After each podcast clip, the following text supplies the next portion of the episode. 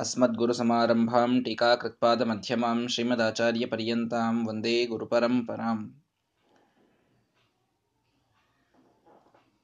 ಶ್ರೀಮದಾಚಾರ್ಯರು ಮೂರನೆಯ ಅಧ್ಯಾಯದಲ್ಲಿ ಸಮಗ್ರವಾದ ಸೃಷ್ಟಿಯ ಪ್ರಕರಣವನ್ನ ಮೊದಲನೇ ಅಧ್ಯಾಯದಲ್ಲಿ ತಿಳಿಸಿದ್ದನ್ನ ಮತ್ತೊಮ್ಮೆ ಸ್ಪಷ್ಟಪಡಿಸ್ತಾ ಅದರಲ್ಲೂ ಪಾದ್ಮ ಸೃಷ್ಟಿಯನ್ನ ವಿಶೇಷವಾಗಿ ವರ್ಣನ ಮಾಡಿ ಅದರಿಂದ ಯಾವ ರೀತಿಯಾಗಿ ನಾವು ತಾರತಮ್ಯವನ್ನ ತಿಳಿದುಕೊಳ್ಳಬೇಕು ಅನ್ನುವುದರ ಬಗ್ಗೆ ನಮಗೆ ತಿಳಿಸಿ.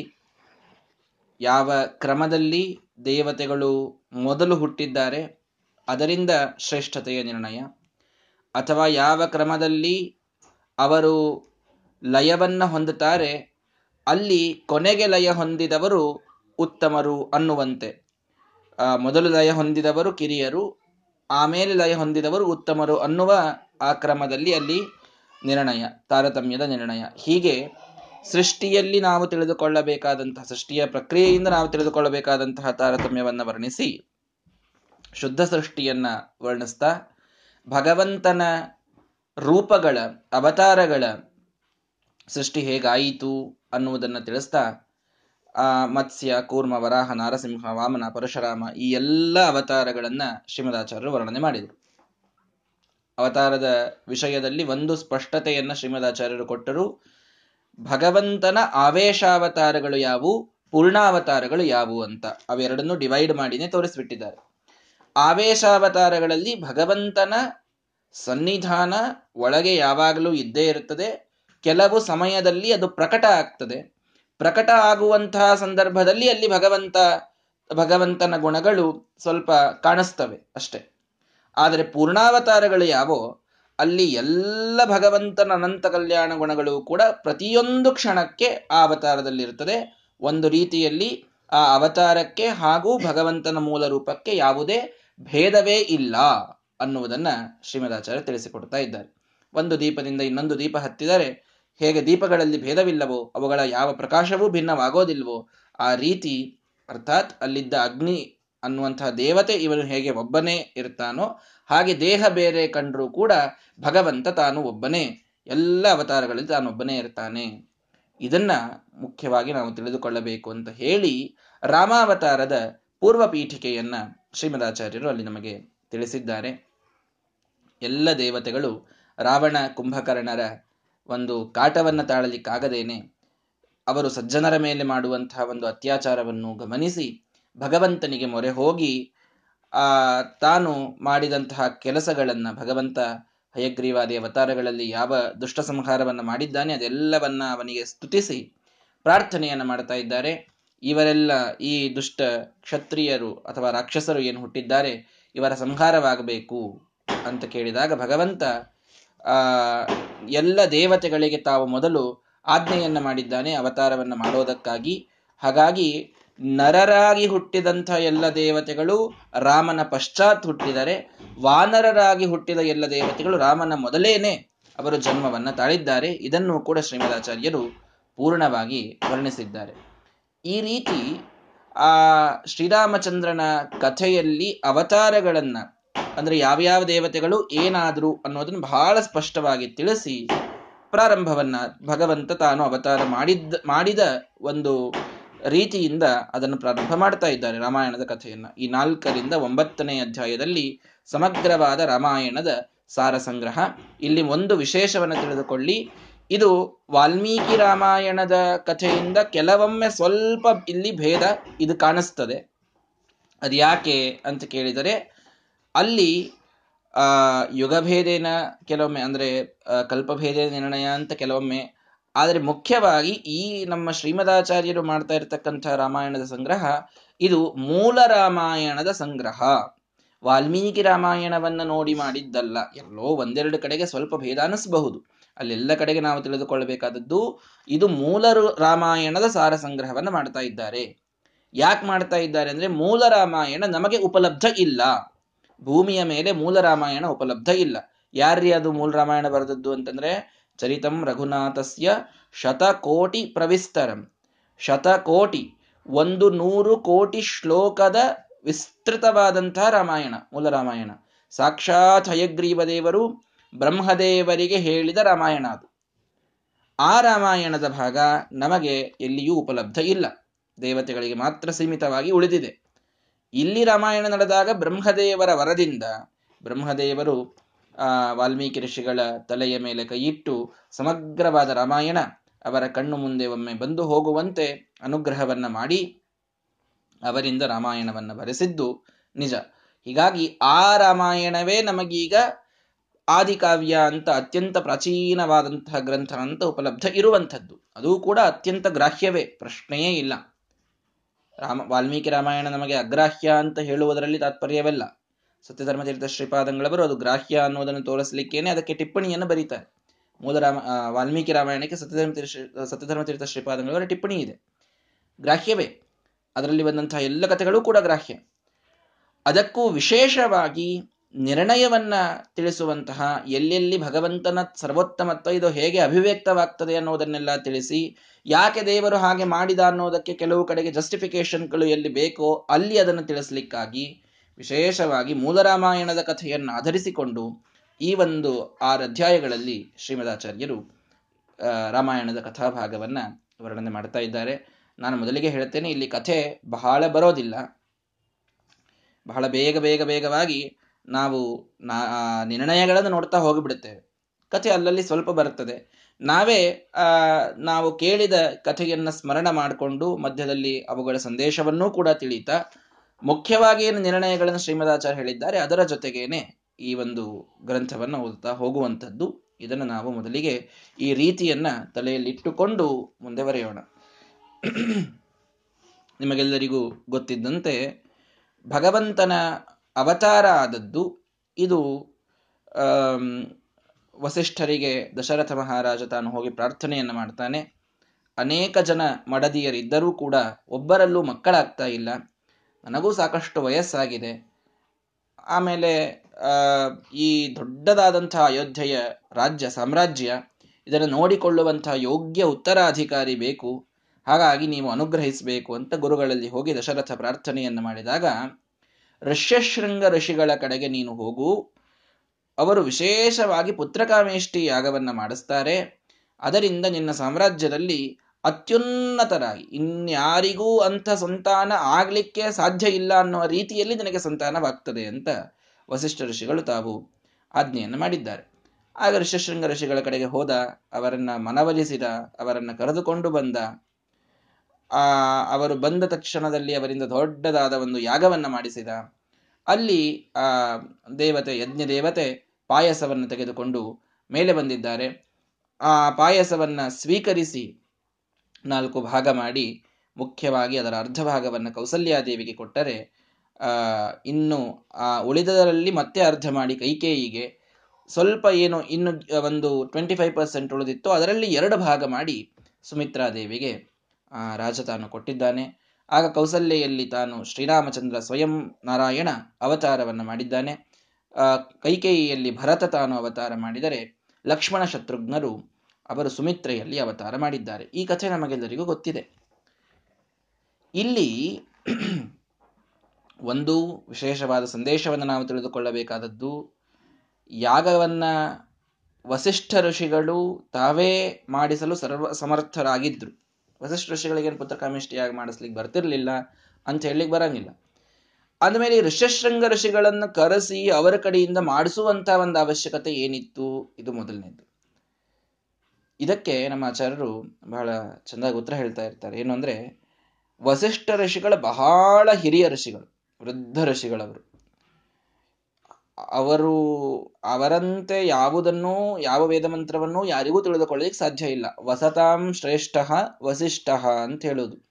ಅಂದ್ರೆ, ಈ ಭೂಮಿಯ ಮೇಲೆ ವಾಸ ಮಾಡಿದ ಋಷಿಗಳು ಅಂತ ಯಾರ್ಯಾರಿದ್ದಾರೋ ಎಲ್ಲರಲ್ಲೂ ಶ್ರೇಷ್ಠರು, ವಸಿಷ್ಠರು. ಅಷ್ಟು ಮಹಿಮೆ ಇದೆ ಅವರದು. ವಸಿಷ್ಠ ವಸಿಷ್ಠ ವಸಿಷ್ಠ ಅಂತ ನಾಮ ಜಪ ಮಾಡಿದ್ದಕ್ಕೆ ಸರ್ವಾಬದ್ಧ ಅನ್ನುವಂತಹ ಒಬ್ಬ ಬಾಲಕ ಅತ್ಯುತ್ತಮ ಮೇಧಾವಿಯಾದ ಅಂತ ಅವರ ಬಗ್ಗೆ ಕಥೆ ಬರ್ತದೆ. ಅಂಥ ಮಹಿಮಾ ಅವ್ರದ್ದು. ಅಂಥ ವಸಿಷ್ಠ ಋಷಿಗಳು ಇನ್ನೊಬ್ಬ ಋಷಿಗಳ ಕಡೆಗೆ ಹೋಗಿ ನೀನು ಇದನ್ನು ಮಾಡಿಸ್ಕೊ, ತಾವೇ ಕುಲಗುರುಗಳು. ವಸಿಷ್ಠರಿಗೆ ದಶರಥ, ದಶರಥನ ಪೂರ್ಣವಾದಂತಹ ನಂಬಿಕೆ ಅವರ ಮೇಲೆ ಇದೆ. ಎಲ್ಲವೂ ಇದ್ದು ಇನ್ನೊಬ್ಬರಿಗೆ ಹೇಳಿದಂತಹ ಕಾರಣ ಇಷ್ಟೇ. ವಸಿಷ್ಠರು ತಾವೂ ಆ ಯಾಗಕ್ಕೆ ತಾವೇ ಇದ್ದು ಮುಂದೆ ನಿಂತು ಮಾಡಿಸಿದರು. ತಾವು ವೃದ್ಧರು ಋಷಶೃಂಗ ಋಷಿಗಳು ಇನ್ನೂ ಸಣ್ಣವರು, ಇನ್ನೂ ಕಿರಿಯರು. ಹೀಗಾಗಿ ಮುಂದಿನವರ ಮಹಿಮೆ ಇದು ತಿಳಿತಾ ಹೋಗಬೇಕು. ಋಷಿಗಳು ಆಗೆಲ್ಲ ಹೇಗಾಗ್ತಿತ್ತು ಅಂತಂದ್ರೆ ರಾಜರು ಒಬ್ಬರನ್ನ ನಂಬಿ ಒಳ್ಳೆ ವಿಶೇಷ ರೀತಿಯಿಂದ ನೋಡಿಕೊಂಡು ಉಳಿದವರಿಗೆ ಯಾರು ಅಂತೆ ಗೊತ್ತಿಲ್ಲದೇನೆ ಇರುವಂತಹ ಒಂದು ಪ್ರಸಂಗ ಆಗ ಇರ್ತಿತ್ತು. ಹೀಗಾಗಿ ಮುಂದಿನವರ ಮಹಿಮೆಯು ಚಿಕ್ಕವರು ಯಾರಿದ್ದಾರೆ, ಹಿರಿಯರಾದಂಥವರು, ಅವರ ಒಂದು ಏನಂತೀರಿ ಅವರೊಂದು ಸ್ವಲ್ಪ ಮೇಲೆ ಬರಲಿ ಅನ್ನೋ ಕಾರಣಕ್ಕೆ ತಾವು ಹಿಂದೆ ಸರದಂತಹ ಒಂದು ನೀತಿಯನ್ನ ವಸಿಷ್ಠರು ಅಲ್ಲಿ ಮೆರೆದದ್ದು. ತಮಗೆ ಸ್ವಯಂ ಎಲ್ಲ ಸಾಮರ್ಥ್ಯ ಇದ್ದರೂ ತಾವೇ ಯಾಗ ಮಾಡಿಸ್ಲಿಕ್ಕೆ ಬರ್ತಾ ಇದ್ರು. ಋಷ್ಯಶೃಂಗರ ಕಡೆಯಿಂದ ಯಾಗ ಮಾಡಿಸಿ, ಆ ಋಷಿಗಳ ಮಹತ್ವ ಇದು ತಿಳಿಯಲಿ. ಸಾಕ್ಷಾತ್ ಶ್ರೀರಾಮಚಂದ್ರನ ಪ್ರಾದುರ್ಭಾವಕ್ಕೆ ಉಪಯೋಗ ಬೀಳುವಂತಹ ಯಾಗವನ್ನ ಮಾಡಿಸಿದ ಮಹಾಪುಣ್ಯ ಆ ಸಣ್ಣ ಋಷಿಗಳು, ಆ ಚಿಕ್ಕ ಅಂದ್ರೆ ವಯಸ್ಸಿನಿಂದ ಸ ಕಿರಿಯರವರು, ಆ ಋಷಿಗಳಿಗೆ ಅದು ತಲುಪಲಿ ಅನ್ನುವಂತಹ ಒಂದು ಔದಾರ್ಯ ವಸಿಷ್ಠರಿಗೆ ಇತ್ತು. ಆದ್ದರಿಂದ ಋಷಶೃಂಗರ ಕಡೆಗೆ ಆ ಒಂದು ಯಾಗವನ್ನು ಮಾಡಿಸಿದರು ಅಂತ ನಾವು ಅರ್ಥ ಮಾಡಿಕೊಳ್ಳಬೇಕು. ಇನ್ನು ದಶರಥ ಮಹಾರಾಜ ಸಾಕ್ಷಾತ್ ಸ್ವಯಂಭೂಮನು, ಆ ವೈವಸ್ವತ ಮನುವಿನ ಅವತಾರನೆ. ಹಾಗಾಗಿ ಅವನಿಗೆ, ಅವನ ಸ್ವಯಂ ತಪಸ್ಸು ಇತ್ತು. ಇದನ್ನೆಲ್ಲ ಅರ್ಥ ಮಾಡಿಕೊಳ್ಳ್ರಿ ಕೆಲವೊಮ್ಮೆ ಏನೋ ಒಂದು ಯಜ್ಞವನ್ನು, ಹೋಮವನ್ನು ಏನೋ ಒಂದು ಮಾಡಿಸ್ತೇವೆ. ಏನೋ ಒಂದು ಪುರುಷಾರ್ಥಕ್ಕಾಗಿ ಮಾಡಿಸ್ತೇವೆ ನಾವು. ಇದು ಬೇಕು, ಅದು ಬೇಕು ಅಂತ ಇಟ್ಕೊಂಡು ಒಂದು ಪವಮಾನ ಹೋಮನು ನವಗ್ರಹ ಹೋಮನೋ ಏನೋ ಒಂದು ಮಾಡಿಸಿದ್ವಿ. ಎಷ್ಟೋ ಸಲ ಕೆಲವೊಮ್ಮೆ ಅದು ಫಲಕಾರಿ ಆಗದೇ ಇರಬಹುದು. ಆಗದೇ ಇದ್ದಾಗ ನಮ್ಮ ಮನಸ್ಸು ಮೊದಲು ಹೋಗೋದು ಎಲ್ಲಿ ಅಂತಂತಂದ್ರೆ ಆಚಾರ ಬಹುಶಃ ಮಾಡಿಸೋದ್ರೊಳಗೆ ಏನೋ ಲೋಪ ಮಾಡ್ಯಾರ ಕಾಣಿಸ್ತದೆ ಅಂತಂತೀವಿ ನಾವು. ಅಲ್ಲಿ ನಾವು ತಿಳಿದುಕೊಳ್ಬೇಕಾದದ್ದು ಯಾರು ವೇದ ಮಂತ್ರಗಳ ಉಚ್ಚಾರಣವನ್ನು ಮಾಡಿ ಅತ್ಯಂತ ಪ್ರಾಮಾಣಿಕವಾಗಿ ಅವರು ಸಂಪೂರ್ಣವಾದಂತಹ ನ್ಯಾಯವನ್ನು ಒದಗಿಸಿ ಪೂರ್ಣ ಹೋಮವನ್ನ, ಯಾಗವನ್ನ ಮಾಡಿಸಿದರೂ ಕೂಡ ಕರ್ತೃವಿನ ಒಂದು ಗುಣವು ಅತ್ಯಂತ ಮಹತ್ವದ್ದಾಗಿದೆ. ಇದು ನಮಗೆಲ್ಲರಿಗೂ ಗೊತ್ತಿರಬೇಕು. ಯಾವ ಯಜಮಾನನಿದ್ದಾನೆ, ಅವನು ಯಾವ ರೀತಿಯಲ್ಲಿ ಹೋಮ ಮಾಡ್ತಾ ಇದ್ದಾನೆ, ಅದರ ಮೇಲೂ ಆ ಒಂದು ಹೋಮದ ಫಲ ಇದು ಡಿಪೆಂಡೆಂಟ್ ಆಗಿರುತ್ತದೆ. ಸರ್ವಥ ಮಾಡಿಸುವಂತಹ ಪುರೋಹಿತರ ಮೇಲೆ ಮಾತ್ರ ಆ ಹೋಮದ ಫಲ ಇದು ನಿರ್ಭರವಾಗಿದೆ ಅಂತ ಯಾರೂ ಕೂಡ ಭಾವಿಸ್ಲಿಕ್ಕೆ ಹೋಗಬೇಡಿ. ಯಜಮಾನ, ಕರ್ತ ಯಾವನಿದ್ದಾನೆ, ಅವನು ಎಷ್ಟು ಭಕ್ತಿಯಿಂದ, ಎಷ್ಟು ಶ್ರದ್ಧೆಯಿಂದ ಎಷ್ಟು ಅರ್ಥಗಳನ್ನು ತಿಳಿದುಕೊಂಡು ಅರ್ಥಾನುಸಂಧಾನ ಪೂರ್ವಕವಾಗಿ ಅವನು ಯಜ್ಞ ಮಾಡ್ತಾ ಇದ್ದಾನೆ ಅನ್ನೋದು ಬಹಳ ಮಹತ್ವದ್ದಾಗ್ತದೆ. ಇಲ್ಲಿ ಸ್ವಯಂ ವೈವಸ್ವತ ಮನುವಾದಾಗ ತಪಸ್ಸು ಮಾಡಿ ನನಗೆ ನೀನು ಮಗನಾಗಿ ಬರಬೇಕು ಅಂತ ದಶರಥ ಮಹಾರಾಜ ಕೇಳಿಕೊಂಡಾಗ ನಿನಗೆ ಮುಂದಿನ ಅವತಾರದಲ್ಲಿ ನೀನು ದಶರಥನಾಗಿ ಹುಟ್ಟಿದಾಗ ನಾನು ನಿನಗೆ ಮಗನಾಗಿ ಬರ್ತೇನೆ ಅಂತ ಭಗವಂತ ವರ ಕೊಟ್ಟಿದ್ದಾನೆ ಜೊತೆಗೆ ಋಷಿಶೃಂಗ ಋಷಿಗಳ ತಪ ಪ್ರಭಾವವೂ ಕೂಡಿದೆ. ಹೀಗಾಗಿ ಒಂದು ಯಜ್ಞ ಇದು ಫಲಕಾರಿಯಾಗೋದು ಯಾವಾಗ? ಅಂತ ಕೇಳಿದರೆ, ಯಜಮಾನನಲ್ಲಿ ಪುರೋಹಿತರಲ್ಲಿ ಇಬ್ಬರಲ್ಲೂ ಅಂಥ ಒಂದು ತಪಶಕ್ತಿ ಇದ್ದಾಗ ಆಗದ ಅವಶ್ಯವಾಗಿ ಫಲವನ್ನು ತನಗೆ, ಆ ಪುರುಷಾರ್ಥ ಏನು ಕೇಳಿಕೊಂಡಿರ್ತಾರೆ, ಅದನ್ನು ನೆರವೇರಿಸ್ತದೆ. ಅಲ್ಲಿವರೆಗೆ. ಈ ಇಬ್ಬರಲ್ಲಿ ಯಾವ ಒಂದು, ಆ, ಫ್ಯಾಕ್ಟರ್ ಕೂಡ ಫೇಲ್ ಆಯಿತು ಅಂತಂದ್ರೆ ಪುರುಷಾರ್ಥ ಅರ್ಧಮರ್ಧ ಸಿದ್ಧಿ ಆಗ್ತದೆ. ಇದನ್ನು ನಾವು ಸರಿಯಾಗಿ ಅರ್ಥ ಮಾಡ್ಕೊಳ್ಬೇಕು. ವೇನರಾಜ ಅಂತ ನೀವೆಲ್ಲ ಭಾಗವತದಲ್ಲಿ ಕಥೆ ಕೇಳ್ತೀರಿ. ಆ ರಾಜ ಹುಟ್ಟೋದಕ್ಕೆ ಅವನ ತಂದೆ ದೊಡ್ಡ ಯಜ್ಞವನ್ನು ಮಾಡಿದ, ಬಹಳ ದೊಡ್ಡ ಯಜ್ಞ ಮಾಡಿದ. ಯಾರೂ ಕೂಡ ಆಹುತಿಯನ್ನು ಸ್ವೀಕಾರ ಮಾಡಲಿಕ್ಕೆ ಬರ್ತಾ ಇರಲಿಲ್ಲ ದೇವತೆಗಳು. ಅಂತೂ ಪುರೋಹಿತರು ಬಹಳ ಅವರಿಗೆ ಬಹಳ ಫೋರ್ಸ್ ಮಾಡಿ, ನೀವು ಹೇಗಾದರೂ ಮಾಡಿಸ್ರಿ ಅಂತ ಎಲ್ಲ ಮಾಡಿ ಮಗನನ್ನ ಪಡೆದ. ಮಗನನ್ನ ಪಡೆದರೆ ಅವ ಲೋಕಕಂಟಕನಾದಂಥ ಮಗ ಹುಟ್ಟಿದ. ಲೋಕಕಂಟಕ ಇದ್ದ ವೇನರಾಜ ಭಾರೀ ಅತ್ಯಾಚಾರಿ, ಭಾರೀ ದುರಾಚಾರಿ. ಇಂಥ ಮಗ ಯಾಕೆ ಹುಟ್ಟಿದ ನನಗೆ ಅಂತ ಕೇಳಿಕೊಂಡ್ರೆ ಆಗ ಅವ್ರು ಹೇಳುತ್ತಾರೆ ನಾವೇನೋ ತಪಪ್ರಭಾವದಿಂದ ಮಗನನ್ನ, ನಿನ್ನ ಉತ್ತರಾಧಿಕಾರಿಯನ್ನು ಹುಟ್ಟಿಸುವಂತ ಯಜ್ಞವನ್ನ ಮಾಡಿದೆವು. ಆದರೆ ನೀನು ಹಿಂದಿನ ಜನ್ಮದಲ್ಲಿ ಶಿಶುಹತ್ಯೆಯನ್ನ ಮಾಡಿದ್ದಿ. ಅನೇಕ ಶಿಶುಗಳಿಗೆ ನೀನು ತೊಂದರೆಯನ್ನು ಕೊಟ್ಟಿದ್ದಿ. ಹೀಗಾಗಿ ನಿನಗೆ ಈ ಜನ್ಮದಲ್ಲಿ ಶಿಶುವಾಗುವ ಯೋಗವೇ ಇರಲಿಲ್ಲ. ಅಂತೂ ತಪ ಪ್ರಭಾವದಿಂದ ನೀವು, ನಾವು ಹೋಮವನ್ನ ಮಾಡಿ ಶಿಶು ಆದರೂ ಕೂಡ ನಿನ್ನ ಪ್ರಾರಬ್ಧವಶಾತ್ ನೀನು ಪೂರ್ವಜನ್ಮದಲ್ಲಿ ಮಾಡಿದ ಪಾಪಗಳ ಫಲವಾಗಿ ಅವನು ಲೋಕಕಂಟಕನಾಗಿ ಹುಟ್ಟಿದ್ದಾನೆ ಅಂತ ಋಷಿಗಳಲ್ಲಿ ತಿಳಿಸ್ತಾರೆ. ಇದರ ಅರ್ಥ ಏನು ಹೇಳ್ರಿ? ಯಾವ ಯಜಮಾನ ಮಾಡ್ತಾ ಇದ್ದಾನೆ, ಅವನಲ್ಲೂ ಅಂಥ ಒಂದು ಪುಣ್ಯ, ಅಂಥ ಒಂದು ತಪಸ್ಸು, ಅಂಥ ಒಂದು ಅರ್ಥಾನುಸಂಧಾನ, ಅಂಥ ಒಂದು ಆಸ್ತಿಕ್ಯ ಪ್ರಜ್ಞೆ, ಶ್ರದ್ಧೆ ಇದಿದ್ದಾಗ ಒಂದು ಹೋಮ, ಒಂದು ಪೂಜೆ ಎಲ್ಲವೂ ಕೂಡ ಸಫಲವಾಗ್ತದೆ. ನಮ್ಮ ಮಲೆಯಲ್ಲಿ ರಾಮದೇವರು ಬಂದು ರಾಮದೇವರನ್ನ ತಂದು ಸ್ವಾಮಿಗಳವರು ಪೂಜೆ ಮಾಡ್ತಾರೆ ಅಂತಂತಂದ್ರೆ, ಆ ಪೂಜೆಯ ಫಲ ನಮಗೆ ತಟ್ಟೋದು ನಮ್ಮಲ್ಲಿ ಆ ಶ್ರದ್ಧೆ, ನಮ್ಮಲ್ಲಿ ಆ ಒಂದು ಭಕ್ತಿ ಇದ್ದಾಗ್ಲೇನೆ.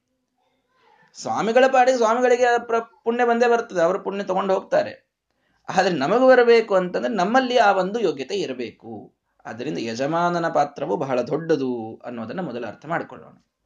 ಇನ್ನು ಮುಖ್ಯವಾದಂತಹ ನಿರ್ಣಯ. ಭಗವಂತ ತಾನು ಅಲ್ಲಿ ಅವತಾರ ಮಾಡಿ ಬೆಳೆಯಲಿಕ್ಕೆ ಪ್ರಾರಂಭ ಮಾಡಿದ. ಬೆಳೆಯುವುದು ಅಂತಂದ್ರೆ ನಿತ್ಯನಾದಂತಹ ಭಗವಂತ ಬೆಳೆಯೋದು ಅಂದ್ರೆ ಏನರ್ಥ? ಅದಕ್ಕೆ ಪ್ರಾರಂಭವನ್ನೇ ನಿರ್ಣಯದೊಂದಿಗೆ ಶ್ರೀಮದಾಚಾರ್ಯ ಮಾಡ್ತಾ ಇದ್ದಾರೆ. ನಾಲ್ಕನೇ ಅಧ್ಯಾಯದಲ್ಲಿ, ಅಥ ಅಭ್ಯವರ್ಧನ್ ಚತುರಾ ಕುಮಾರಾಹ ನೃಪಸ್ಯ ಗೇಹೆ ಪುರುಷೋತ್ತಮದ್ಯಾಹ ನಿತ್ಯ ಪ್ರವೃದ್ಧಸ್ಯ ಚ ತಸ್ಯ ವೃದ್ಧಿ ಅಪೇಕ್ಷ ಲೋಕಸ್ಯ ಹಿ ಮಂದ ದೃಷ್ಟಿಂ ನೋಡ್ರಿ. ಆ ನಾಲ್ಕು ಕುಮಾರರು ಬೆಳೆಯಲು ಪ್ರಾರಂಭಿಸಿದರು. ನೃಪಸ್ಯ ಗೇಹೆ ದಶರಥನ ಮನೆಯಲ್ಲಿ ನಾಲ್ಕು ಕುಮಾರರು ಬೆಳೆದರು. ಯಾರು? ಅಧ್ಯಾಹ. ಮರ್ಯಾದಾ ಪುರುಷೋತ್ತಮನೆನಿಸಿದ ಶ್ರೀರಾಮಚಂದ್ರನನ್ನು ಆರಂಭಿಸಿಕೊಂಡು ರಾಮ, ಲಕ್ಷ್ಮಣ, ಭರತ, ಶತ್ರುಘ್ನರು ನಾಲ್ಕು ಜನ ಅವರು ಅಭ್ಯವರ್ಧನ್ ಬೆಳೆಯಲಿ ಬೆಳೆಯಲಿ ಅವರು ಬೆಳೆಯಲಿಕ್ಕೆ ಪ್ರಾರಂಭ ಮಾಡಿದರು. ಆದರೆ ಈ ಲಕ್ಷ್ಮಣ ಭರತ ಶತ್ರುಘ್ನರು ಬೆಳೆದರು ಅನ್ನೋದು ಸರಿ. ಯಾಕೆ ಅಂದ್ರೆ ಅವರು ದೇವತೆಗಳೇ ಆದರೂ ಪ್ರಾಕೃತ ದೇಹವನ್ನು ತೆಗೆದುಕೊಂಡು ಬಂದವರು. ಎಂಥ ಅವತಾರದಲ್ಲೂ ಅವರಿಗೇನು ಶುದ್ಧ ದೇಹ ಇರುವುದಿಲ್ಲ. ಭಗವಂತನಿಗೆ ಮಾತ್ರ ಶುದ್ಧ ದೇಹ. ಅಂದ್ರೆ ತನ್ನ ದೇಹದಿಂದಲೇ ಸಚ್ಚಿದಾನಂದಾತ್ಮಕವಾದ ದೇಹದಿಂದಲೇ ಅವನಲ್ಲಿ ಬಂದಿರ್ತಾನೆ. ಅವನಿಗೇನು ತಂದೆ ತಾಯಿಗಳಿಂದ ಪಡೆದಂತಹ ದೇಹ, ಶುಕ್ರಶೋಣಿತ ಸಂಬಂಧ ಇವು ಯಾವುದೂ ಅವನಿಗೆ ಸಂಘ ಇಲ್ಲ. ಹಾಗೆ ಅವನ ದೇಹ ಇದು ಅಪ್ರಾಕೃತ ಒಪ್ಪಿಕೊಳ್ತೇವೆ ಉಳಿದ ದೇವತೆಗಳ ದೇಹ ಅಂತೂ ಪ್ರಾಕೃತವೇ ಇರ್ತದೆ. ಹೀಗಾಗಿ ಅವರು ಶಿಶುವಾಗಿ ಹುಟ್ಟುತ್ತಾರೆ. ಹೇಗೆ ಒಂದು ಶಿಶು ಬೆಳಿಬೇಕೋ ಹಾಗೆ ಬೆಳೀತಾರೆ. ಶಕ್ತಿ ಹೆಚ್ಚಿರುತ್ತದೆ ಸ್ವಾಭಾವಿಕವಾದ ಸಾಮರ್ಥ್ಯ ಹೆಚ್ಚಿರುತ್ತದೆ ಇಷ್ಟೇ. ಆದರೆ ಪ್ರಾಕೃತಿಕವಾದಂತಹ ದೇಹವೇ. ಮನುಷ್ಯರು ಹೇಗೆ ದೇಹವನ್ನು ತೊಟ್ಟು ಬೆಳಿಬೇಕು ಹಾಗೇ ಬೆಳಿಬೇಕವರು. ಹೀಗಾಗಿ ಲಕ್ಷ್ಮಣ ಭರತ ಶತ್ರುಘ್ನರು ಬೆಳೆದರು ಅಂದಲ್ಲಿ ತಪ್ಪಿಲ್ಲ. ಶ್ರೀರಾಮಚಂದ್ರ ಬೆಳೆದ ಅಂತನ್ನುವುದಕ್ಕೆ ಏನರ್ಥ? ಅದನ್ನ ಶ್ರೀಮದಾಚಾರ್ಯ ನಿರ್ಣಯ ಕೊಡ್ತಾರೆ, ನಿತ್ಯ ಪ್ರವೃದ್ಧಸ್ಯ, ತಸ್ಯ ವೃದ್ಧಿ ನಿತ್ಯವೂ ಪ್ರವೃದ್ಧನಾದಂಥವನು ಭಗವಂತ. ಅವನಿಗೆ, ಅವನು ಶಿಶು ಸಣ್ಣವನಾಗಬೇಕು ಸಣ್ಣವನಾಗ್ಬೇಕು, ಮುಂದೆ ಬೆಳೀತಾ ಹೋಗಬೇಕು, ಮುಂದೇನೋ ವಯಸ್ಸಾಗಬೇಕು, ಇದು ಯಾವುದೂ ಇಲ್ವೇ ಇಲ್ಲ. ಅವನದು ಅನಾದಿ ಅನಂತ ಕಾಲದಿಂದ ಒಂದೇ ಒಂದು ಫೇಸ್ ಅವನಿಗೆ ಇರೋದು, ನಿತ್ಯ ತಾರುಣ್ಯ ಅಂತ. ನಿತ್ಯ ಪ್ರವೃದ್ಧ ಅವನು. ಅವನು ಬೆಳೀಬೇಕು ಅಂತ ಇಲ್ವೇ ಇಲ್ಲ, ವಯಸ್ಸಾಯಿತು ಅಂತೂ ಇಲ್ಲ ಅವನಿಗೆ. ನಿತ್ಯ ತರುಣನಾದಂತಹ ಒಂದು ಸ್ವಭಾವ ಭಗವಂತನದು. ನಿತ್ಯ ತಾರುಣ್ಯ ದೇವತೆಗಳಿಗೂ ಮೂಲ ರೂಪದಲ್ಲಿ ಇದೆ. ಆದರೆ ಅವರಿಗೆ ಅದು ಮೋಕ್ಷವಾದ ಮೇಲೆ ಆ ಸಂಬಂಧ ಇರುವುದಿಲ್ಲ ಅಲ್ಲಿ. ಅಥವಾ ದೇವತೆಗಳಾಗೋ ಪೂರ್ವದಲ್ಲೂ ಆ ಸಂಬಂಧ ಇರುವುದಿಲ್ಲ ಅವರಿಗೆ. ಆ ಗುಣ ಇರೋದಿಲ್ಲ ಆದರೆ ಪರಮಾತ್ಮ ಮತ್ತು ಲಕ್ಷ್ಮೀದೇವಿಗೆ ಮಾತ್ರ ಅನಾದಿ ಕಾಲದಿಂದ ಅನಂತ ಕಾಲದವರೆಗೆ ನಿತ್ಯ ತಾರುಣ್ಯ ಅನ್ನುವಂತಹ ಗುಣ ಇದೆ. ಅವರು ಯಾವಾಗಲೂ ತರುಣರೇ. ಅವರಲ್ಲಿ ಯಾವುದೇ ರೀತಿಯಲ್ಲಿ ಬೆಳೆಯೋದು ಮತ್ತೇನೋ ಕೂದಲು ಬೆಳ್ಳಗಾಯಿತು, ಹಲ್ಲು ಸಡಿಲವಾಯಿತು, ಇದು ಯಾವುದೂ ಪ್ರಶ್ನೆ ಇಲ್ಲೇ ಇಲ್ಲ. ಮತ್ತು ಶಿಶು ಆಗಬೇಕಾ, ಶಿಶು ಆಗಬೇಕಾದಂತಹ ಪ್ರಸಂಗವೂ ಇಲ್ಲ. ಇಲ್ಲಿ ರಾಮದೇವರು ಬೆಳೆದರು ಅಂತನ್ನೋದಕ್ಕೆ ಏನರ್ಥ ನಿತ್ಯ ತರುಣರಾಗಿರಬೇಕಾದಂಥವರು ಕೂಸಾದ್ರು ಕೂಸಾಗಿ ಬಾಲದೀಲೆಗಳನ್ನು ತೋರಿಸಿದ್ರು, ಬೆಳೆದ್ರು ಅನ್ನೋದಕ್ಕೆ ಏನರ್ಥ ಈಗ? ಅಂತ ಕೇಳಿದರೆ ಶ್ರೀಮದಾಚಾರ್ಯರು ಅಲ್ಲೊಂದು ನಿರ್ಣಯವನ್ನು ಕೊಡ್ತಾರೆ ಇದನ್ನು ರಾಮಾವತಾರಕ್ಕೂ ಹಚ್ಚಿಕೊಳ್ಳಿ, ಕೃಷ್ಣಾವತಾರಕ್ಕೂ ಹಚ್ಚಿಕೊಳ್ಳಿ, ವಾಮನಾವತಾರಕ್ಕೂ ಹಚ್ಚಿಕೊಳ್ಳಿ. ಎಲ್ಲೆಲ್ಲಿ ಭಗವಂತ ಬಹಳ ಚಿಕ್ಕವನಿದ್ದ, ಆಮೇಲೆ ಅವನು ಬೆಳೀತಾ ಬೆಳೀತಾ ಹೋದ ಅಂತ ನಾವು ಕೆಲವು ಕಥೆಗಳನ್ನು ಕೇಳ್ತೇವಲ್ಲ ಅಲ್ಲಿ ಎಲ್ಲ ಅಪೇಕ್ಷ ಲೋಕಸ್ಯ ಹಿ ಮಂದ ದೃಷ್ಟಿಂ ಶ್ರೀಮದಾಚಾರ್ಯ ಹೇಳ್ತಾ ಇದ್ದಾರೆ ಲೋಕದ ಮಂದ ದೃಷ್ಟಿಯನ್ನಪೇಕ್ಷಿಸಿ ಭಗವಂತ ಬೆಳೆದ ಅಂತ. ಏನಿದರ ಅರ್ಥ ಅಂತ ಕೇಳಿದರೆ, ನೋಡುಗರ, ಯಾವ ಅಯೋಧ್ಯೆಯ ಜನರು ಅಥವಾ ಸಮಗ್ರವಾದಂತಹ ಬ್ರಹ್ಮಾಂಡ ಭಗವಂತನನ್ನ ಕಾಣ್ತಾ ಇದೆಯೋ, ಅದರ ದೃಷ್ಟಿ ಇದು ಮಂದವಾಗಿದೆ. ಇಲ್ಲಿ ಇದ್ದಂತಹ ಮನುಷ್ಯರು ಭಗವಂತನನ್ನ, ಶ್ರೀರಾಮಚಂದ್ರನನ್ನ ಸಾಕ್ಷಾತ್ ನಾರಾಯಣ ಅಂತ ನೋಡಿಯೇ ಇಲ್ಲ. ಯಾವ ದೇವತೆಗಳು ಭಗವಂತನಿಗೆ, ಶ್ರೀರಾಮಚಂದ್ರನಿಗೆ ಸಾಕ್ಷಾತ್ ನಾರಾಯಣ ಅಂತ ಕಾಣ್ತಾ ಇದ್ದಾರೋ ಅವರೆಲ್ಲರಿಗೂ ಭಗವಂತ ತನ್ನ ಪರಿಪೂರ್ಣವಾದಂತಹ ಒಂದು ಬಿಂಬದಿಂದಲೇ ಕಾಣಿಸ್ತಾ ಇದ್ನಂತೆ. ಇಲ್ಲಿ ನೋಡುಗರು ಯಾರು? ರಾಮನನ್ನ ಶ್ರೀರಾಮ, ದಶರಥನ ಮಗ ಕೌಸಲ್ಯ ಪುತ್ರ, ಕಂದ ಹೇಗೆ ಕಾಣ್ತಾ ಇದ್ರೋ, ಅವರಿಗೆ ಭಗವಂತ ಅವರ ದೃಷ್ಟಿಗನುಸಾರವಾಗಿ ತನ್ನ ಇದ್ದ ಪೂರ್ಣ ಸ್ವರೂಪವನ್ನ ಒಂದೇ ದಿನಕ್ಕೆ ಪ್ರಕಟ ಮಾಡದೇನೆ, ಸ್ವಲ್ಪ ಸ್ವಲ್ಪ ಪ್ರಕಟ ಮಾಡ್ತಾ ಹೋದ ಅನ್ನುವಲ್ಲಿ ಅವನಿಗೆ ವೃದ್ಧಿಯಾಯಿತು ಅಂತ ನೀವಿಲ್ಲಿ ಭಾವಿಸಿ. ಶ್ರೀಮದಾಚಾರ್ಯರು ಒಂದು ನಿರ್ಣಯವನ್ನು ಕೊಡ್ತಾರೆ. ದೇವರು ಬೆಳೆದ ಅಂತಂತಂದ್ರೆ, ತನ್ನ ಪೂರ್ಣ ಸ್ವರೂಪವನ್ನ ಮರೆಮಾಚಿದ್ದ, ಸ್ವಲ್ಪ ಸ್ವಲ್ಪ ಅಭಿವ್ಯಕ್ತ ಮಾಡ್ತಾ ಹೋದ ಅಂತಿಷ್ಟೇ ಅರ್ಥ. ಪೂರ್ಣ ಇರಲಿಲ್ಲ ಅಂತಲ್ಲ. ಸೂರ್ಯನ ಸೂರ್ಯನ ಬಿಂಬ ಇರುತ್ತದೆ. ಪೂರ್ವ ದಿಕ್ಕಿನಲ್ಲಿ ನೀವು ನೋಡಿದಾಗ ಪೂರ್ಣ ಸೂರ್ಯ ಇರ್ಲಿಲ್ರಿ ಮೊದಲು ಸ್ವಲ್ಪೇ ಇದ್ದ. ಆಮೇಲೆ ಬೆಳೀತಾ ಬೆಳೀತಾ ಮಧ್ಯ ಪೂರ್ಣ ಬಂದ ಮೇಲೆ ಅವನ ಪೂರ್ಣ ಬಿಂಬ ಕಾಣಿಸ್ತು ಅಂತಂದ್ರೆ ಮೊದಲು ಪೂರ್ಣ ಬಿಂಬ ಇರಲಿಲ್ಲ ಅನ್ನೋ ಅರ್ಥದಲ್ಲ ಅಲ್ಲ ಆ ಭಾಗ ನಮಗೆ ಕಾಣಿಸಿಲ್ಲ ಅಂತ ಅರ್ಥ. ಯಾವಾಗ ಪೂರ್ಣ ಹೊರಗೆ ಬಂದನೋ ಆವಾಗ ಕಾಣಿಸಿದ ಅಂತ ಹೇಳ್ತೀವಿ. ಇದು ಮಂದರ ದೃಷ್ಟಿಗನುಸಾರವಾಗಿ ಇದ್ದಂತಹ ಮಾತು. ಹೊರತು ಸೂರ್ಯ ಮೊದಲು ಅರ್ಧ ಇದ್ದ, ಆಮೇಲೆ ಪೂರ್ಣ ತುಂಬಿಕೊಳ್ತಾ ಹೋದ ಅಂತ ಅರ್ಥ ಮಾಡ್ಲಿಕ್ಕೆ ಬರುತ್ತೆ ಬರೋದಿಲ್ಲ. ತುಂಬಿಕೊಂಡವನೇ ಇದ್ದ, ನಮಗ್ ಕಾಣಿಸೋದ್ರಲ್ಲಿ ಮೊದಲು ಸ್ವಲ್ಪ ಕಾಣಿಸಿದ, ಆಮೇಲೆ ಪೂರ್ಣ ಕಾಣಿಸಿದ ಅಂತ. ಹಾಗೆ ಭಗವಂತ ಶಿಶುವಾಗಿ ತೋರಿದಾಗ ಅವನ ಪೂರ್ಣ ಅಂಗಗಳ ಉಪಚಯ ನಮಗೆ ಕಾಣಿಸಿರ್ಲಿಲ್ಲ. ಪೂರ್ಣ ಅಭಿವ್ಯಕ್ತ ಆಗಿರ್ಲಿಲ್ಲ. ನಮಗೆ ಅಂದ್ರೆ ಅಯೋಧ್ಯೆಯ ಜನರಿಗೆ ಪೂರ್ಣವಾಗಿ ಅಭಿವ್ಯಕ್ತ ಆಗಿರಲಿಲ್ಲ. ದಿನಗಳು ಉರುಳಿದಂತೆ ಭಗವಂತ ತನ್ನನ್ನ ತಾನು ಪೂರ್ಣವಾಗಿ ಪ್ರಕಟಗೊಳಿಸಿದ ಅಂತಷ್ಟೇ ಅವನ ವೃದ್ಧಿಗೆ ನೀವು ಅರ್ಥ ಮಾಡಬೇಕು ಹೊರತು ಪ್ರಾಕೃತಿಕವಾದಂತಹ ಒಂದು ಬೆಳವಣಿಗೆ ದೇವರ ಹೈಟ್ ಆದ ವೇಟ್ ತುಂಬಿಕೊಂಡ ಈ ರೀತಿ ಅರ್ಥ ಮಾಡಲಿಕ್ಕೆ ಸರ್ವಥಾ ಬರುವುದಿಲ್ಲ. ಯಾವ್ದು ಕೇವಲ ಶ್ರೀರಾಮಚಂದ್ರನ ಜೊತೆಗೆ ಸೀತಾದೇವಿಯ ವಿಷಯ ಅಂತ ಇಟ್ಟುಕೊಳ್ಳ್ರಿ ಆ ಮೂಲ ರಾಮ ಮೂಲ ಸೀತೆಯನ್ನ ಮಾತ್ರ ಹೊರತುಪಡಿಸಿ ಉಳಿದವರೆಲ್ಲರೂ ಕೂಡ ಬೆಳೀತಾರೆ ಅಂತಂದದ್ರಲ್ಲಿ ಅರ್ಥ ಇದೆ. ಅವರಿಬ್ಬರು ಮಾತ್ರ ನಿತ್ಯ ಪ್ರವೃದ್ಧರು. ಈ ಒಂದು ಕಾನ್ಸೆಪ್ಟ್ ಅನ್ನು ನಾವು ಚೆನ್ನಾಗಿ ತಲೆಯಲ್ಲಿ ಇಟ್ಕೊಳ್ಬೇಕು. ಶ್ರೀಕೃಷ್ಣನವು ಕೂಡ ನಿತ್ಯ ಪ್ರವೃದ್ಧನೆ. ಬಾಲಲೀಲೆಗಳನ್ನು ತೋರಿಸುವಂತಹ ಕೃಷ್ಣ ಬಹಳ ಒಳ್ಳೆ ಸಣ್ಣ ಕೂಸದು ಅಂತ ಇಷ್ಟೇ ಭಾವಿಸ್ಕೊಂಡು ಕೂಡಬೇಡ್ರಿ. ಪೂರ್ಣವಾದಂತಹ ಭಗವಂತನ ಸ್ವರೂಪವೇ ಅದು. ಭಗವಂತ ತನ್ನ ಇಚ್ಛೆಯಂತೆ ತಾನು ಲೋಕದೃಷ್ಟಿಗೆ ಅನುಸಾರವಾಗಿ ಪ್ರಕಟ ಮಾಡ್ತಾನೆ ಅಷ್ಟೇ ತನ್ನ ಸ್ವರೂಪವನ್ನ. ಹೊರತು ಅವನು ಮೊದಲು ಸ್ವಲ್ಪ ಇದ್ದ ಆಮೇಲೆ ದೊಡ್ಡವನಾದ ಅಂತ ಭಾವಿಸೋದು ಸರಿಯಲ್ಲ. ಈ ಒಂದು ಶಬ್ದ ನೆನಪಿಡ್ರಿ. ನಿತ್ಯ ಪ್ರವೃದ್ಧ ಅಂತ ಶ್ರೀಮದಾಚಾರ್ಯ ನಮಗೆ ದೇವರ ಬಗ್ಗೆ ತಿಳಿಸಿಕೊಡ್ತಾ ಇದ್ದಾರೆ. ಹೀಗಾಗಿ ಆ ಲೋಕದ ದೃಷ್ಟಿಯನ್ನ ಅಪೇಕ್ಷಿಸಿ ಭಗವಂತ ತಾನು ಬೆಳೀತಾ ಇದ್ದಾನೆ. ಆಗ ಲೋಕದ ದೃಷ್ಟಿ ಹೇಗಿತ್ತು? ನಿರೀಕ್ಷೆ ನಿತ್ಯಂ ಚತುರಕುಮಾರಾನ್ ಪಿತಾ ಮುದಂ ಸಂತತಮಾಪಚ ಉಚ್ಚಂ. ವಿಶೇಷತೋ ರಾಮಮುಖೇಂದು ಬಿಂಬಂ ಅವೇಕ್ಷ ರಾಜ ಕೃತಕೃತ್ಯ ಆಸೀತ್ ಅಂತ. ಅಂದ್ರೆ ಪಿತಾ ಅಂದರೆ ದಶರಥ ಮಹಾರಾಜ, ಆತನ ಚತುರಕುಮಾರನ್ ನಿರೀಕ್ಷೆ, ನಾಲ್ಕೂ ಮಕ್ಕಳು ಬೆಳೀತಾ ಇರೋದನ್ನು ನೋಡಿದನಂತೆ. ನಿತ್ಯಂ ನಿರೀಕ್ಷೆ, ಒಂದು ಕ್ಷಣ ಬಿಡದೇನೆ ಮಕ್ಕಳ ಕಡೆಗೇ ಲಕ್ಷ್ಯ ಒಂದು ಮಕ್ಕಳು ಹುಟ್ಟಿದ ಮೇಲೆ ದಶರಥ ರಾಜ ಬೇರೆ ಯಾವುದನ್ನೂ ತಲೆನೇ ಕೆಡಿಸ್ಕೊಂಡಿಲ್ಲ. ಕೇವಲ ಮಗುವಿನ ಆ ಮಕ್ಕಳ ಬೆಳವಣಿಗೆಯಲ್ಲೇ ತನ್ನ ಪೂರ್ಣ ಬುದ್ಧಿಯನ್ನು ಹಾಕಿದ. ಸಂತತಂ ಮುದಮಾಪ ಭಾರೀ ಮುದವನ್ನ, ಭಾರೀ ಸಂತೋಷವನ್ನ ಎಲ್ಲ ಕಾಲಕ್ಕೆ ಪಡೆದ. ಅಷ್ಟು ಚೆನ್ನಾಗಿ ಮಕ್ಕಳು ಬೆಳೀತಾ ಇದ್ದು, ಅಷ್ಟು ಚೆನ್ನಾಗಿ ಅವುಗಳ ಸ್ವಭಾವ, ಅವುಗಳ ಗುಣಗಳೊಂದೊಂದೇ, ಅವುಗಳ ಧೈರ್ಯ ಎಲ್ಲವೂ ಪ್ರಕಟ ಆದಂತಾದಂತೆ ಅವನಿಗೊಂದು ವಿಚಿತ್ರವಾದ ಆನಂದ ಆಗ್ತಾ ಇತ್ತು. ಆದರೆ ವಿಶೇಷತಃ ರಾಮಮುಖಿಂದು ಬಿಂಬಂ ಅವೇಕ್ಷ.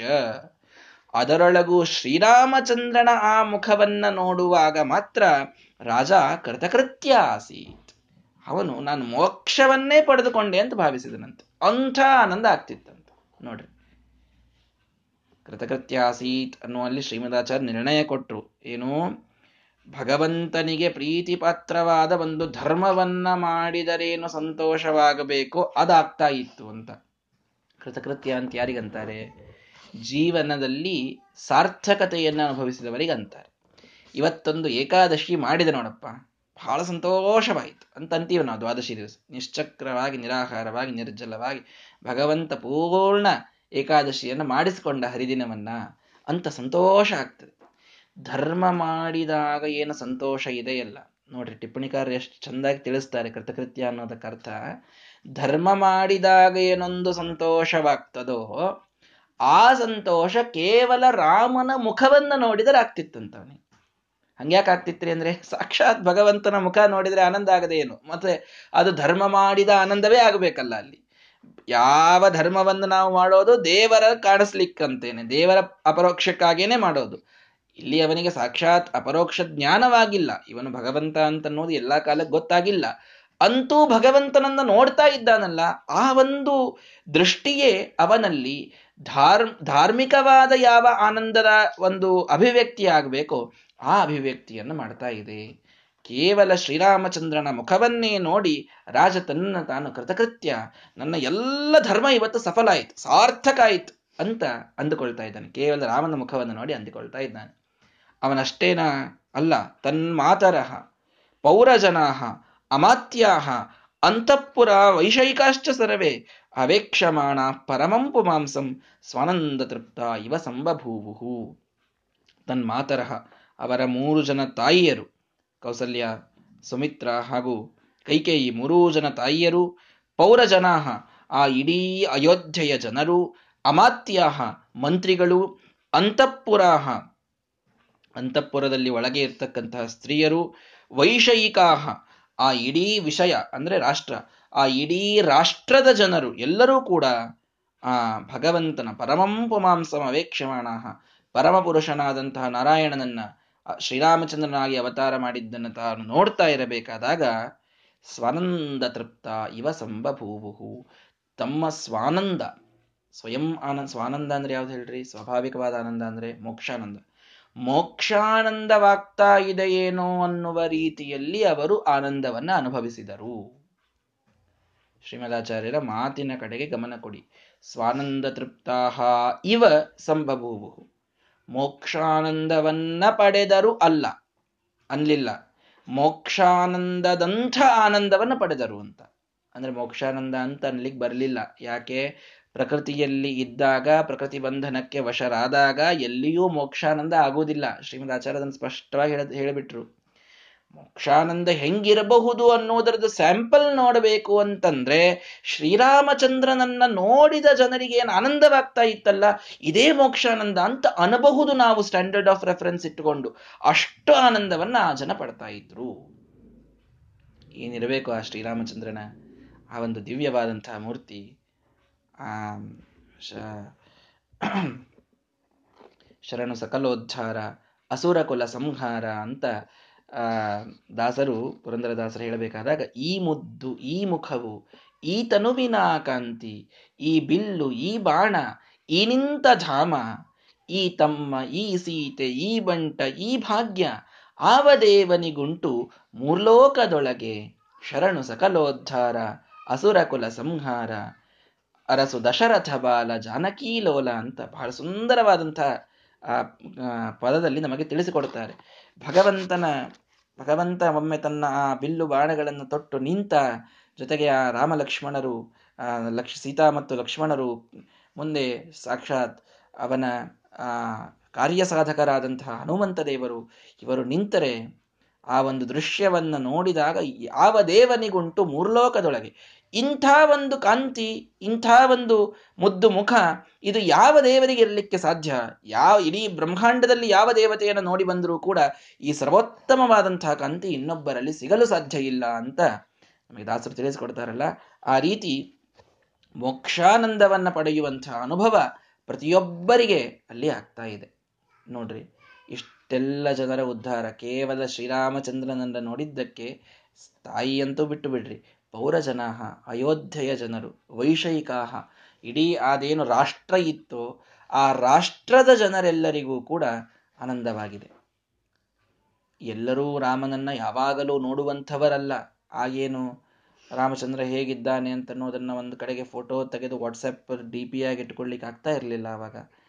ಏನೋ ಒಂದು ಇಮ್ಯಾಜಿನೇಷನಲ್ಲಿ ಯಾವನೋ ಒಬ್ಬನು ಪೇಂಟ್ ತೆಗೆದು ತೋರಿಸ್ಬೇಕು, ಅಥವಾ ಯಾವುದೋ ಜೀವನದೊಳಗೆ ಒಮ್ಮೆ ಏನೋ ನೋಡಿ ಬರಬೇಕು, ಇಂಥ ಏನೇನೋ ಆಗ್ತಾ ಇತ್ತು.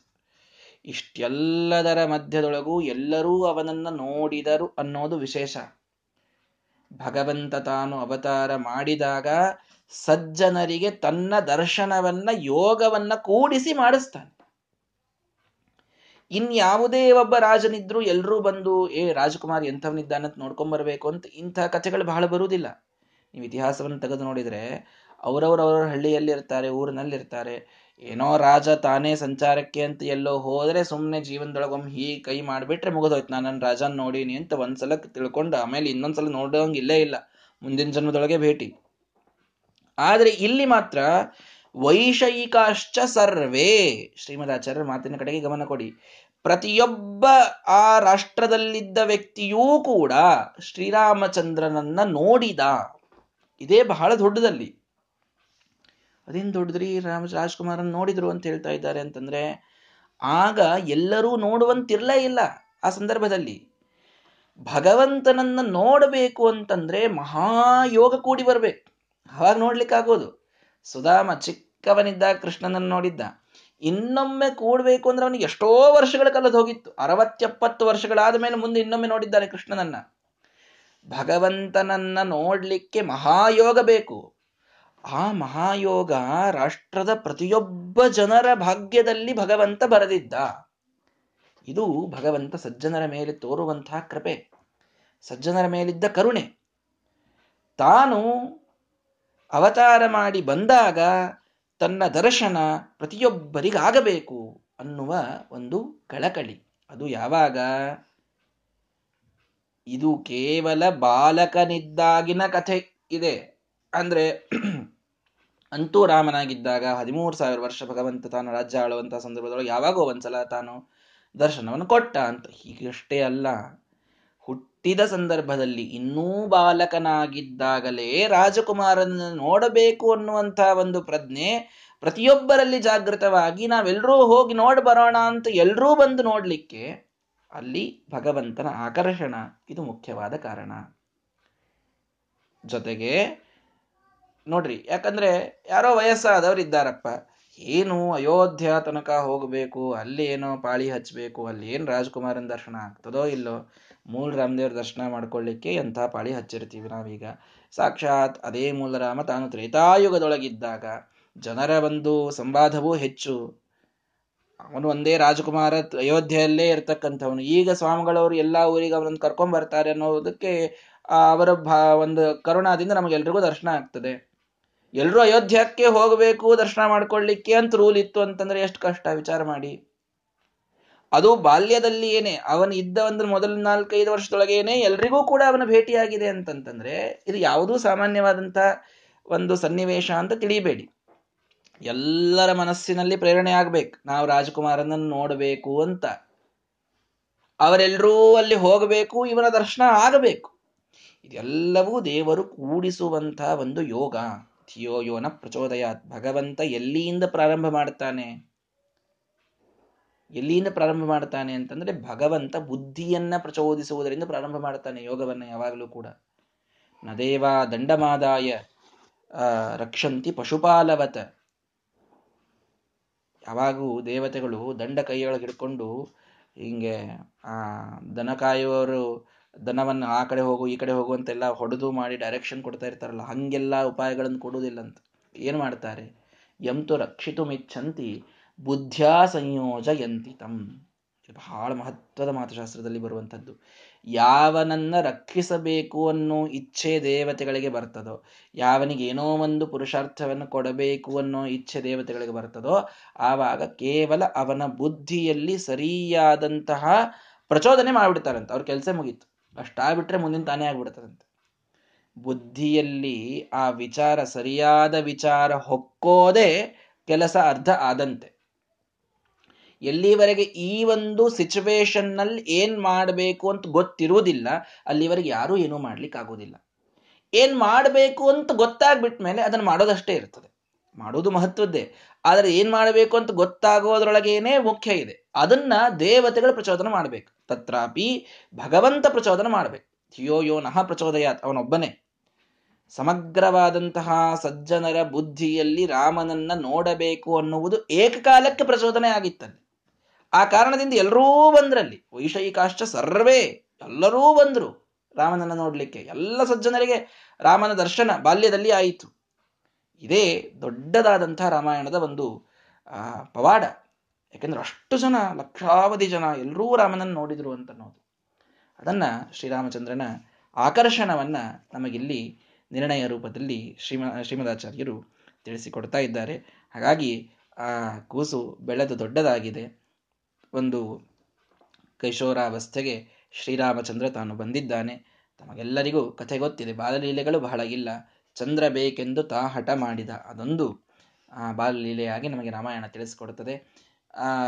ಅಂತಹ ರಾಮಚಂದ್ರನನ್ನ ನಮ್ಮ ವಿಶ್ವಾಮಿತ್ರ ಋಷಿಗಳು, ಇವರು ಕರೆದುಕೊಂಡು ಹೋಗಲಿಕ್ಕೆ ಬರುವಂತಹ ಪ್ರಸಂಗ, ಆ ಪ್ರಸಂಗದ ವರ್ಣನೆಯನ್ನ ಮುಂದಿನ ಶ್ಲೋಕಗಳಲ್ಲಿ ಮಾಡುತ್ತಾರೆ. ಅದನ್ನ ನಾಳೆಯ ದಿನ ನೋಡೋಣ. ಶ್ರೀ ಕೃಷ್ಣಾರ್ಪಣ ಮಸ್ತು ಹರಯೇ ನಮಃ.